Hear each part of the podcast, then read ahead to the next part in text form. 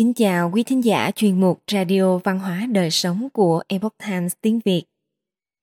Hôm nay, chúng tôi hân hạnh gửi đến quý vị bài viết có nhan đề Luân hồi chuyển sinh, ôn thần gieo rắc dịch bệnh giết nhầm người, phải chuyển kiếp xuống trần gian để đền tội.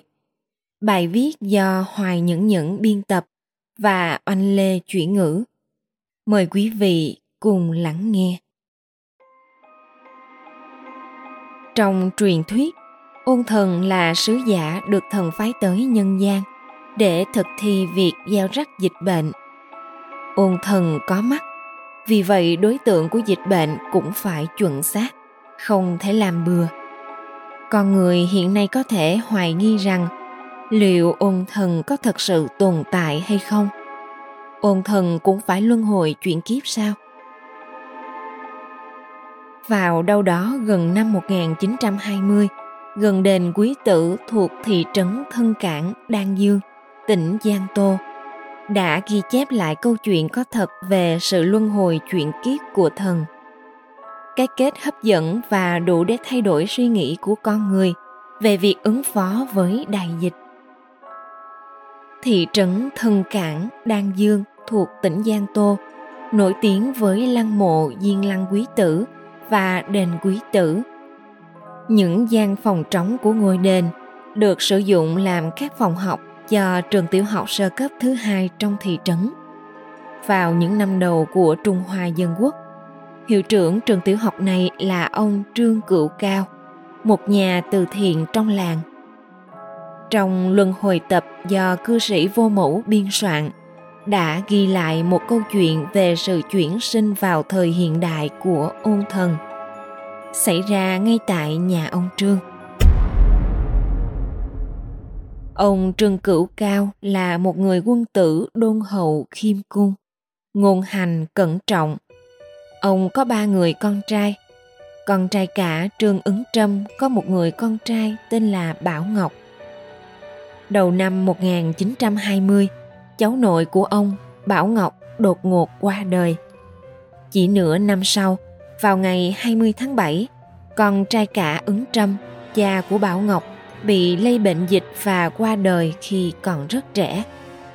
Chỉ trong vòng nửa năm, con trai cả và cháu nội lần lượt qua đời, khiến ông Trương hoàn toàn suy sụp.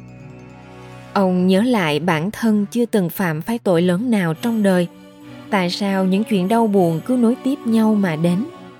Sự ra đi của con trai và cháu nội đã khiến cho tính tâm kiên định vào chân lý, thiện ác báo ứng cả đời của ông bị dao động.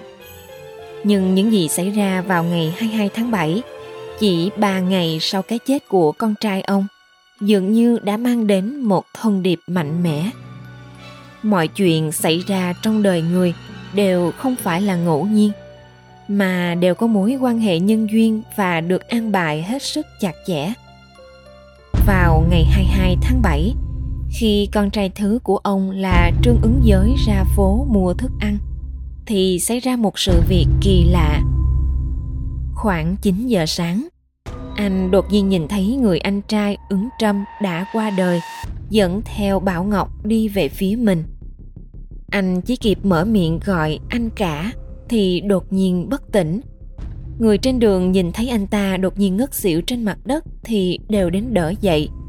Một lúc sau, mọi người thấy anh ta tỉnh dậy và lớn tiếng nói Tôi là Trương Ứng Trâm. Giọng nói quả thật là của Trương Ứng Trâm chứ không phải của Trương Ứng Giới. Anh ta nhờ người đem giấy bút, đồng thời mời cha mẹ của mình đến.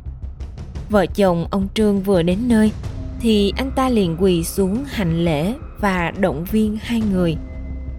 Rằng sự chuyển sinh của anh trong kiếp này đều có mối quan hệ nhân duyên, nên hai người không nên quá đau lòng. Sau khi lễ bái cha mẹ xong, trường ứng giới liền khôi phục trạng thái thanh tĩnh.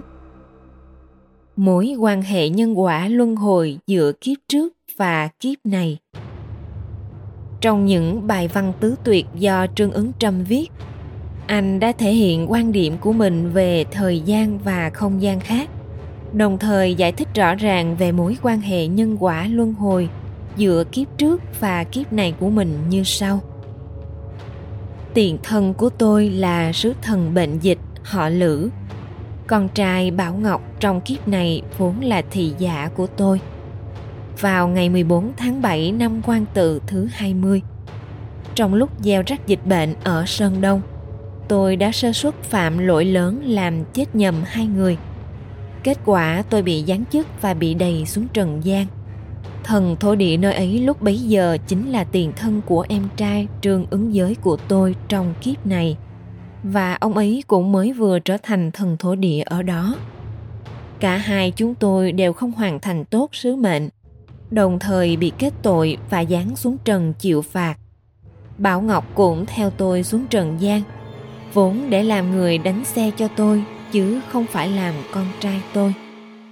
Tại sao kiếp này lại sinh ra trong nhà của Trương Cửu Cao? Trong bài văn tứ tuyệt mà anh để lại có giải thích rõ thần thổ địa và tôi cùng lúc bị giáng xuống trần gian chịu tội.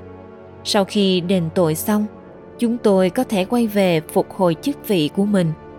Nhưng e sợ rằng sau khi xuống trần sẽ mất hết ký ức về đời trước, có thể lưu lạc ở trần gian, vĩnh viễn không có ngày trở về. Do vậy tôi nhất định phải lựa chọn một vị thiện sĩ tốt để làm cha mẹ mình. Sau nhiều năm tìm kiếm, cuối cùng đã được chuyển sinh trong gia đình của ông Trương Cửu Cao, một vị đại thiện nhân. Tôi tuy rằng đời này không có công lao gì, nhưng cũng không tạo ác. Vì vậy cũng đã đến lúc quay trở về phục hồi chức vị cũ. Lúc này đây bị nhiễm bệnh, vốn là đã được định sẵn từ trước, thì làm sao có thể chữa khỏi? Thế gian này vốn chỉ là một quá trình luân hồi tuần hoàn mà thôi – dịch bệnh cũng là do nhân quả tạo thành nhân quả phân minh ai ai cũng ở trong đó, rõ ràng, minh bạch. Tại không gian khác, anh đã nhìn thấu sự mê chướng trong tình cảm ở thế gian. Vì vậy, anh đã khuyên nhủ cha mẹ và nói cho người thân cũng như thế nhân về phương pháp duy trì sự bình an cho thế gian. Anh nói như vậy, xin cha mẹ đừng quá thương tâm. Con thật sự đến đây không phải để làm con của cha mẹ mọi việc trong gia đình còn có hai em trai. Nếu con có thời gian sẽ âm thầm giúp đỡ. Vợ của con là tào thị, thủ tiết đoan trang, quỷ thần bội phục, phúc phận một đời. Sau này sẽ được người đời tôn thờ, hưởng phúc lộc trường thọ tại nhân gian. Tuy rằng có vẻ như đó là vinh hoa phú quý, nhưng tôi có lời muốn nhắn nhủ mong các đệ hãy ghi nhớ. Hành thiện là hạnh phúc nhất nhưng điều thiện cũng có thật, có giả. Đều nên cần phân biệt rõ. Điều gì là chân thiện? Hiếu kính phụ mẫu, yêu thương mọi người. Người xung quanh bị nhiễm dịch bệnh là do ở tại không gian khác. Có một vị thần ôn dịch đang gieo rắc dịch bệnh. Xin hãy nói với họ rằng, nếu muốn bình an, thì trong tâm đừng mong cầu điều may mắn. Tâm thiện thì mới giải quyết được vấn đề trương ứng Trầm đã thông qua việc mượn thể xác của em trai mình để giải nghi hoặc cho cha mẹ cũng như người trên thế gian. Nhắc nhở thế nhân về thiên lý, thiện ác báo ứng. Dù là thần cũng không tránh khỏi, tuyệt nhiên không có may mắn ngoại lệ. Đồng thời, qua những chuyện trong kiếp trước và kiếp này của mình, anh đã để lại lời nhắn nhủ cho con người thế gian.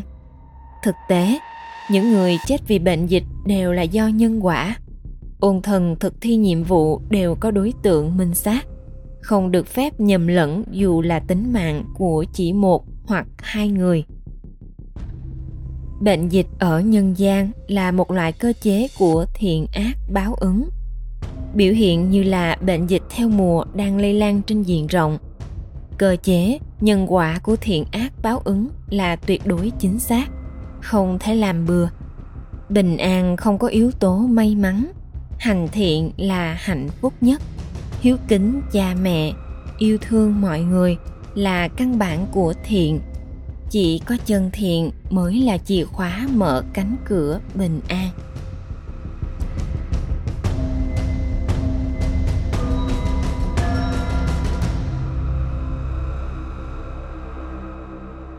Quý thính giả thân mến chuyên mục Radio Văn hóa Đời Sống của Epoch Times tiếng Việt đến đây là hết. Để đọc các bài viết khác của chúng tôi, quý vị có thể truy cập vào trang web e itviet.com. Cảm ơn quý vị đã lắng nghe, quan tâm và đăng ký kênh. Xin chào tạm biệt và hẹn gặp lại quý vị trong chương trình lần sau.